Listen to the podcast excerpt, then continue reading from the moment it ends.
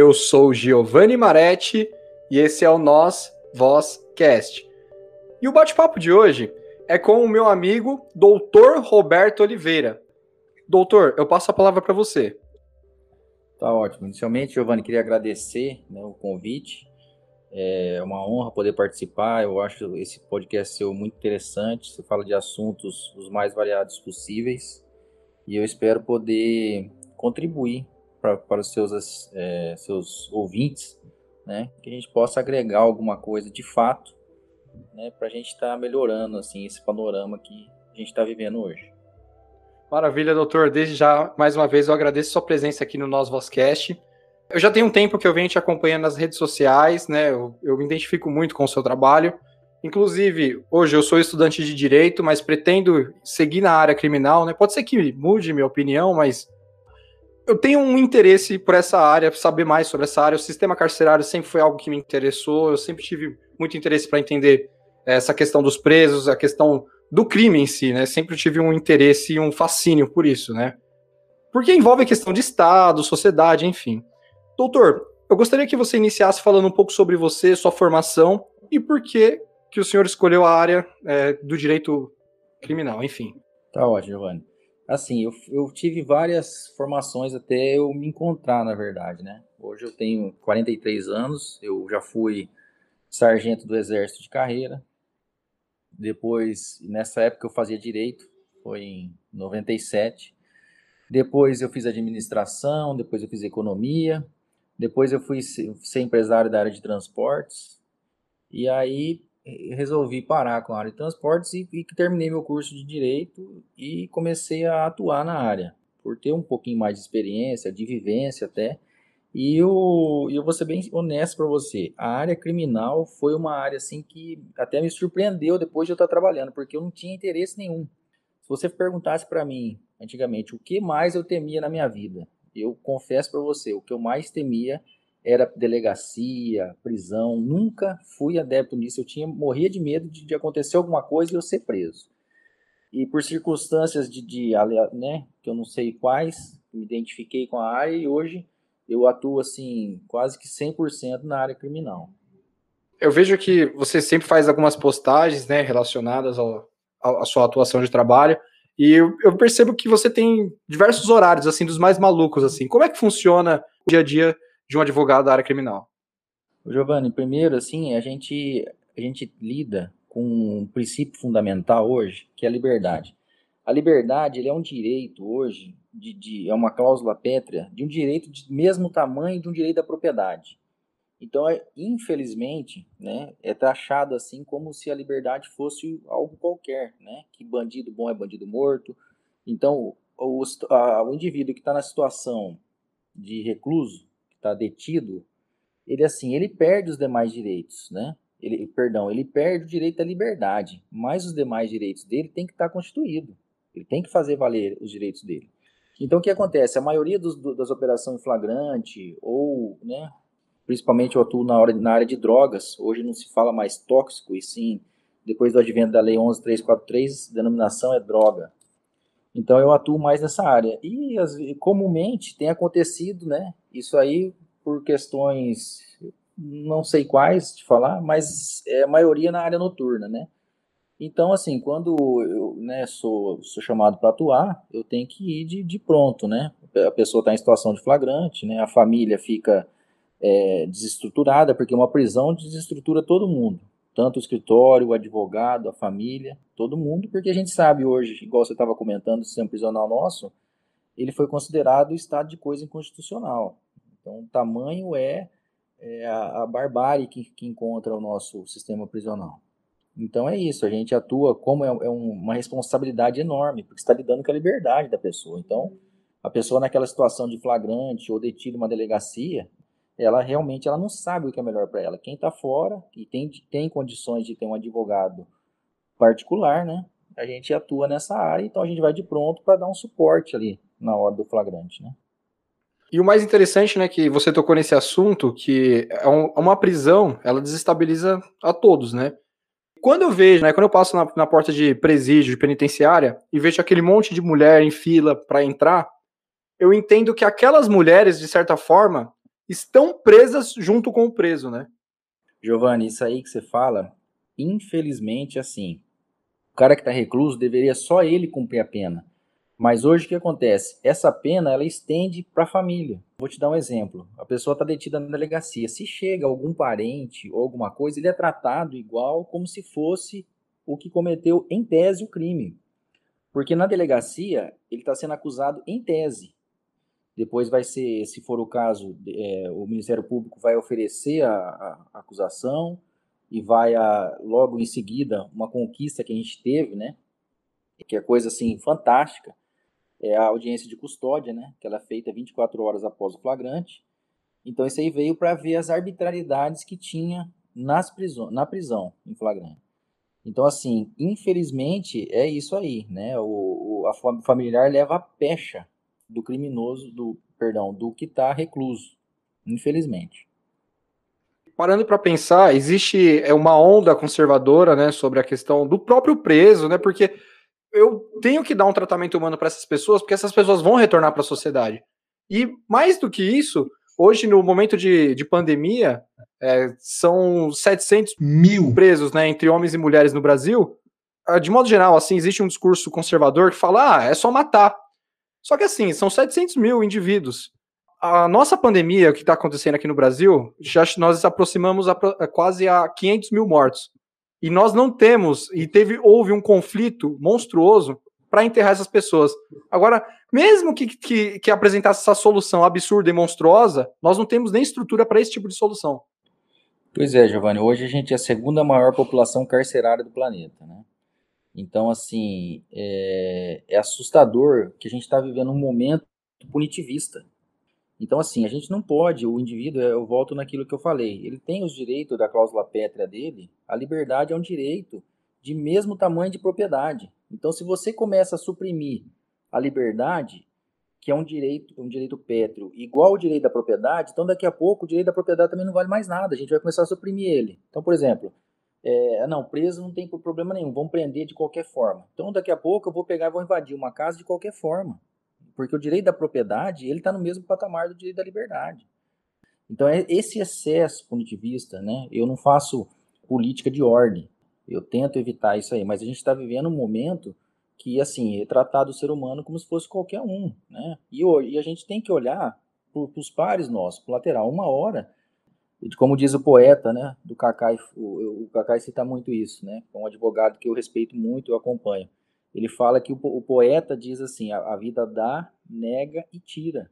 Então hoje, quem você está criticando, você quer que morre, outro dia, por outras circunstâncias, né, aleatórias, quem sabe pode ser um parente de alguém. Então a gente tem que ter um, um, um certo cuidado com isso, né, e ter essa vivência humana, né, esse período que a gente está vivendo, que você citou agora dessa pandemia, é uma coisa assim, fora, né, ninguém está preparado. E o mundo todo se uniu para quê? Para tentar combater o vírus, né?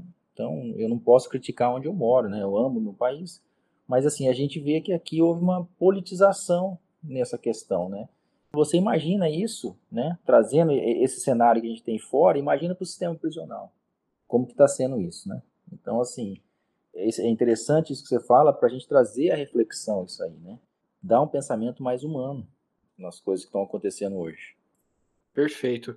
E, doutor, nesse momento de pandemia, como é que está sendo o seu trabalho? Chegou a dificultar? Muita coisa está difícil de acontecer por conta da pandemia? É, o sistema carcerário em si já, de certa forma, ele já é um pouco desorganizado, porque carrega um pouco dessa energia, né, de, ah, nós estamos lidando com o resto da sociedade. Nesse momento, como é que está sendo o seu trabalho? Giovanni, assim, para a área é, criminal igual eu atuo, né, aqui no Mato Grosso é totalmente diferente da realidade do, do resto do país, né, o, o, exemplo de São Paulo, São Paulo você anda 100 quilômetros, tem, sei lá, dezenas de cidades, aqui não, você anda às vezes 100, 150 quilômetros, não tem uma cidade, então a questão da distância aqui, nesse período pandêmico que começou o trabalho virtual, ele, assim, o advogado criminalista, de certa forma, ele ficou bom porque dá uma amplitude maior para você atender. Em contrapartida, a gente perde aquele tato, né, do contato direto, que você não tem o contato direto com o cliente. Mas eu acho que para a questão ele, ele, melhorou muito e até mesmo a geração de custo, né? Uma audiência hoje, né, que você não faz um deslocamento, um exemplo da cadeia, você teria que trazer para o fórum para fazer audiência presencial. Hoje você faz virtual, então você economizou tempo, você fez economia processual, agilidade processual. E agora a questão especificamente do pres, dos presídios, né? Lá estão assim, como eu posso falar, uma bomba atômica prestes a explodir, porque não está tendo. Antigamente, antes da pandemia, antigamente que eu falo que já está quase um ano e seis meses praticamente, eles não estão tendo visita, eles não estão tendo contato com a área externa, né?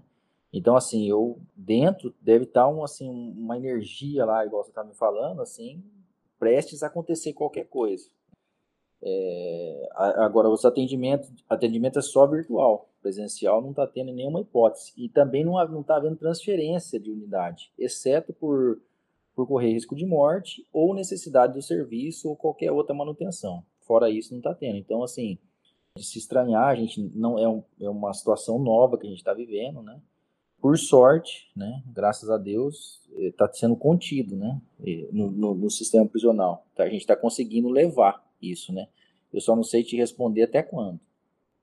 Nossa, é muito interessante você falar, trazer isso, né? É, em tempo real que está acontecendo no, no, no, cenário do sistema carcerário brasileiro. Doutor, o senhor já chegou a sofrer algum tipo de discriminação por conta de exercer esse trabalho em favor da liberdade, eh, seguir na área criminal? Porque eu já vi algumas postagens suas né, no Instagram sobre a não criminalização do advogado criminal. Giovanni, essa pergunta que você faz é excelente. Eu, às vezes, como eu fui militar, então a pessoa, o posto máximo hoje no, no Exército, na Marinha, na Aeronáutica é o generalato. A pessoa, antes de ser general, a profissão do general é ser soldado. Então ele passa a ser soldado, ele é soldado para chegar a generalato. Juiz, promotor, delegado de polícia, todos eles sentam no banco do bacharelado. Ou seja, todos têm que fazer direito. Todos têm que ter a formação em bacharel de direito, para depois, mediante um concurso público, ele ser tomar posse como juiz, como promotor, né? E perante a nossa Constituição, a gente tem isonomia de poder. Somos todos iguais, não existe hierarquia entre juiz, promotor, delegado, quem quer que seja. Infelizmente, isso que você está falando acontece, né? Muitas vezes a pessoa ou, um delegado de polícia, ele esquece que um dia ele foi bacharel em direito e às vezes ele quer usar aquele diploma que às vezes ele tem, ou concurso, né, para agir de uma forma arbitrária. Eu, eu vou ser bem sincero para você, eu nunca sofri nada. Falo com honestidade para você. Eu sempre trato todo mundo com urbanidade, com urbanidade e eu trato como eu quero ser tratado. A título só de, de, de, de ilustração, eu ouvi isso do, do professor Zanoni. Quando você for à delegacia, você deve usar o melhor terno que você tiver. Então, eu, por respeito à instituição que eu tenho, por respeito ao delegado, ao, promotor, ao, ao escrivão, ao investigador, que são os primeiros juízes da causa, eu sempre estou bem, tô bem vestido, né? como se eu fosse com uso melhor roupa que eu tenho, trato da melhor forma urbana, educada, que eu posso receber um tratamento à altura. Né?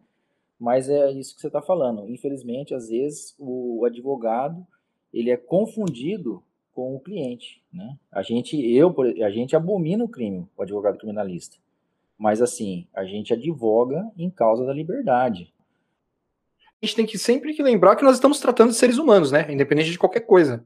Como existe os direitos, uma instituição que garante e preserva os direitos de todos os cidadãos, essas pessoas, independentemente se tenham errado com a população, eles merecem um, um tratamento humano. Não, também não estou falando para passar a mão na cabeça de ninguém, nem dizer que é, compactou com o crime, mas minimamente é um tratamento humano para qualquer um, para todos os seres humanos. Não, isso é sem dúvida, né? Assim, eu te falo também por, por experiência, né? Eu não tenho hoje, a partir do momento que eu sou, um exemplo, sou acionado para dar é, andamento ou acompanhar alguém. Então a primeira coisa que a gente faz, a gente tenta localizar onde está, se está com a polícia, militar, ou se está na civil, se está na delegacia. A partir do momento que eu faço esse contato, eu já falo que eu vou acompanhar o constituinte e eu falo também com quem está na, na responsabilidade que eu quero que preserve os direitos dele, qual seja a integridade física, o direito de ele fazer uma ligação ao familiar, condições ali que sejam condizentes com a, com, com o ser humano, né? Em, em, bom estado, ele não receber um tratamento, não ser algemado, não receber outro tipo de tratamento que não seja o, o tratamento da regra da, da delegacia ou do sistema institucional. E eu posso te afirmar que eu não tenho, até hoje, um, nenhum cliente meu, a partir do momento que eu entrei, que sofreu qualquer tipo de agressão ou de violação de direito. Mas isso, assim, é falta também de informação, né, da população, ou às vezes falta de informação do advogado que vai ser constituído. Mas é, essas violações que, que você está falando, isso, é, infelizmente, e comumente acontece, né? Igual a gente vê em noticiário, excesso da polícia, né? Excesso, às vezes, do jeito na delegacia, né? Só que veio essa lei também, conhecida como pacote anticrime, né? Que ele estabeleceu bastante, em caso de, de, de violação de direito, há uma punição bem severa também, né? Então, assim, eu acho que tem essa, essa situação tende a melhorar, né? E está melhorando. Doutor, a mídia já chegou de alguma forma a atrapalhar o seu trabalho? Giovanni, eu sei, às vezes isso aí foi bom também. Hoje eu tive um caso em Juara é, e saiu nas mídias, né? Inclusive eu, eu, até a hora que eu fui falar com, na minha sustentação como magistrado na audiência de custódia, eu até falei isso. Eu falei assim, Excelência, esse caso hoje teve um efeito é, midiático enorme, mas sei que aqui a Vossa Excelência não vai haver nenhuma interveniência por questão disso, né? E eu ainda falo, Giovanni, para você que o processo penal, o processo penal é fato, e o processo penal ele não devia ter nome na capa, porque você está julgando o crime, não a pessoa. Então, às vezes, assim, esse excesso punitivista, né? Não que a mídia não deva dar divulgação, né? Porque isso aí dá ibope, a pessoa quer saber. Hoje, eu tive um cliente lá hoje que foi preso com 2 kg de maconha e 1 um kg de cocaína. Então, assim, até às vezes a pessoa, né, isso aí gera uma curiosidade. Porque o tráfico de drogas, eu não faço alusão à droga, né? Mas, assim, é a, é a atividade mercantil hoje que mais rentável no planeta. Não existe outra que dá mais que isso, infelizmente. É muito triste, né? Porque ao mesmo tempo é uma questão de saúde, é uma questão de intervenção estatal de lei, é, tem a ver com problemas psicológicos das próprias, das próprias pessoas, algo bem complexo assim, eu, né, não sou nem especialista em nada, mas tão cedo eu não vejo nenhuma saída imediata é, para esse problema. É aquilo que a gente estava comentando, né? É, é, hoje a, a lei de drogas que foi implementada em 2006, né? Se você acompanhar no, no, no CISPEM, que é o sistema penal, a evolução que tem da prisão por conta disso, de, da implementação dessa lei, essa lei, ao, ao invés de, de tentar, como que eu posso te falar, combater ela veio para encarcerar. Hoje, igual no começo estava te falando, a gente é a segunda maior população carcerária do planeta. Está atrás dos Estados Unidos só. E essa lei, de cada três prisões hoje, é, duas é relacionada ao tráfico de drogas. Então, assim, é um problema sério, né? É um problema que requer uma certa atenção, um certo estudo. E até mesmo, ela veio para quê? Para descriminalizar o usuário. Só que o legislador, ele dos verbos que tem do tipo, ele se confunde com o do tráfico. Então são muito é, é, é, uma, é uma eles andam quase que juntos. Então é muito difícil para o juiz ele falar, ele, ele conseguir distinguir o usuário do realmente que, que faz a traficância. Então, assim, é um problema, é um problema bem sério isso aí que deve ser estudado, né? porque a gente não tem, não tem como, como encarcerar mais. É, só fazendo uma, uma analogia, por exemplo, né? Hoje você tem, a gente estava falando de pandemia, chegou um ponto os estados decretaram estado de emergência, porque não tinha onde colocar mais, não tinha UTI. Agora olha para você ver no sistema prisional, o que, que acontece? Todos estão com o Amazonas tem 80% acima da capacidade. Então não tem essa, vai prendendo, ó, dá um jeito, coloca lá. Então assim, é uma coisa assustadora se você fazer uma analogia, né? Sim, parece aqueles filmes de distopia, né? Aqueles filmes pós-apocalíptico, né? Na, na verdade. E, doutor, tem mais alguma outra coisa que você gostaria de falar? Qualquer crítica que você tenha para falar, alguma reclamação, esse momento é seu, fique à vontade. Giovanni, esses dias eu tive que fazer, eu até fiz uma, fiz uma digressão, fiz uma analogia ao Carlos Alberto Toron, que eu acho que é um advogado assim de, de, de ponta, né? Que eu sigo, né? ele definindo o direito penal em uma palavra. Então, né, eu fazendo essa analogia a ele, é o direito penal, eu, eu também identifico com isso, que significa para mim para a gente dar um norte no direito penal, ele não deve ser a solução para todos os problemas, mas assim, ele deve ser pensado como uma pesquisa. E você, você fazendo uma analogia às outras línguas, do inglês research, do francês recherche, do italiano ricerca. Então, o que, que ele quer dizer com isso, essa, essa pesquisa? Que o direito penal ele deve ser rebuscado, ele deve ser repensado, reprocurado. Para quê? Para a gente dar uma melhor situação na nossa sociedade, né? E que ele não é, através disso que ele deve ser rebuscado, repensado, ele não é a solução para todos os problemas. Então essa é a visão que eu me identifiquei até como criminalista, né? E é o que eu faço hoje, só sei fazer isso. E eu amo o que eu faço. Perfeito, doutor. Obrigado por falar essas palavras, porque de fato, né, se está acontecendo um, um enorme encarcera, um encarceramento em massa, é porque ele é o sintoma de um grave problema. Então a gente precisa repensar mesmo esse, esse todo esse problema e de onde vem, quais são as suas origens. Doutor, Desde já eu agradeço o nosso bate-papo, mais uma vez a sua presença aqui, foi uma verdadeira aula para mim. É, eu pretendo seguir na área. O que o senhor diria para alguém que está iniciando agora no direito e pretende seguir na área criminal? Giovanni, você falando isso aí, cara, eu, eu, eu vou remeter isso daí. Eu gosto muito do Kaká, eu vou remeter o que ele falou um dia. Ele estava com uma estagiária, agora não vou lembrar o nome do ministro que ele estava, ele perguntou para o ministro, né? Ministro, o que, que o senhor acha, o que, que o senhor recomenda para quem está começando hoje na área de direito? O ministro assim disse para a estagiária: leia os clássicos, leia livros, leia revistas, leia jornais, leia poesia. E quando sobrar tempo, você leia o direito. Sabe? Eu achei isso fantástico. A gente tem que ser mais hoje, Giovanni, mais humano. A gente não pode levar tudo na letra da lei.